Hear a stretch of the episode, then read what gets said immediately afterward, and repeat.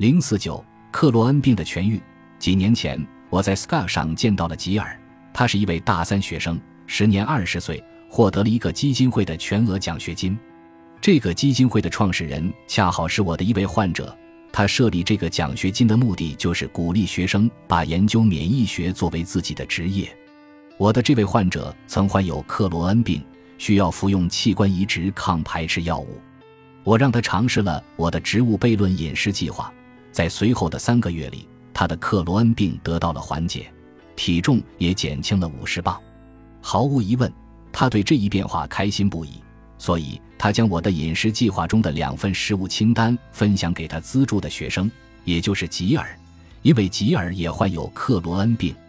那时，吉尔正在接受梅奥诊所的一位杰出的胃肠病学教授的诊疗服务。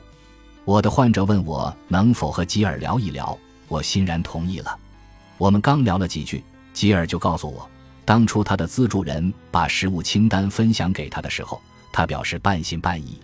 他为了治疗克罗恩病，尝试过多种饮食方式，但无一成功。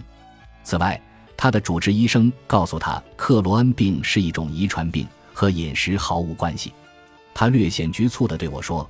他之所以会尝试我的饮食计划，完全是看在资助人的面子上。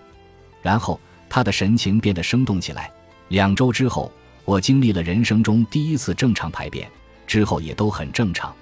两天前，我给我的主治医生打电话，告诉他我通过调整饮食方式缓解了克罗恩病。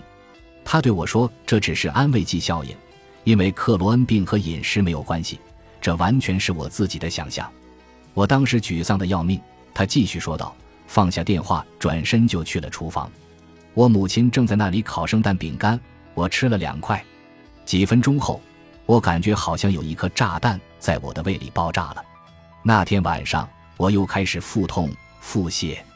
我立即回到植物悖论饮食计划上来，现在一切又恢复了正常。但是。为什么我的主治医生不相信我的克罗恩病从始至终都是由饮食不当引起的呢？为什么他没有发现呢？就像上文中说过的那样，我对他说：“如果不睁开双眼，你的医生是发现不了任何问题的。第一，如果你连凝集素是什么都不知道，那么你根本不可能知道凝集素会引发一系列的健康问题。第二，即便知道凝集素是什么。”你也不一定知道食用它们可能会带来什么影响。继续读下去，你就会知道我的双眼是怎么睁开的。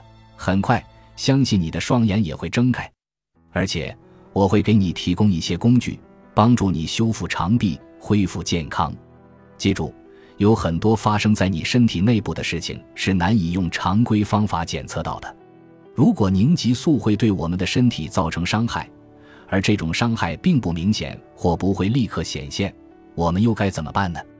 我的患者的血液检查结果告诉我，他们的身体确实受到了伤害，凝集素或一些看上去很像凝集素的物质正在穿过黏膜屏障。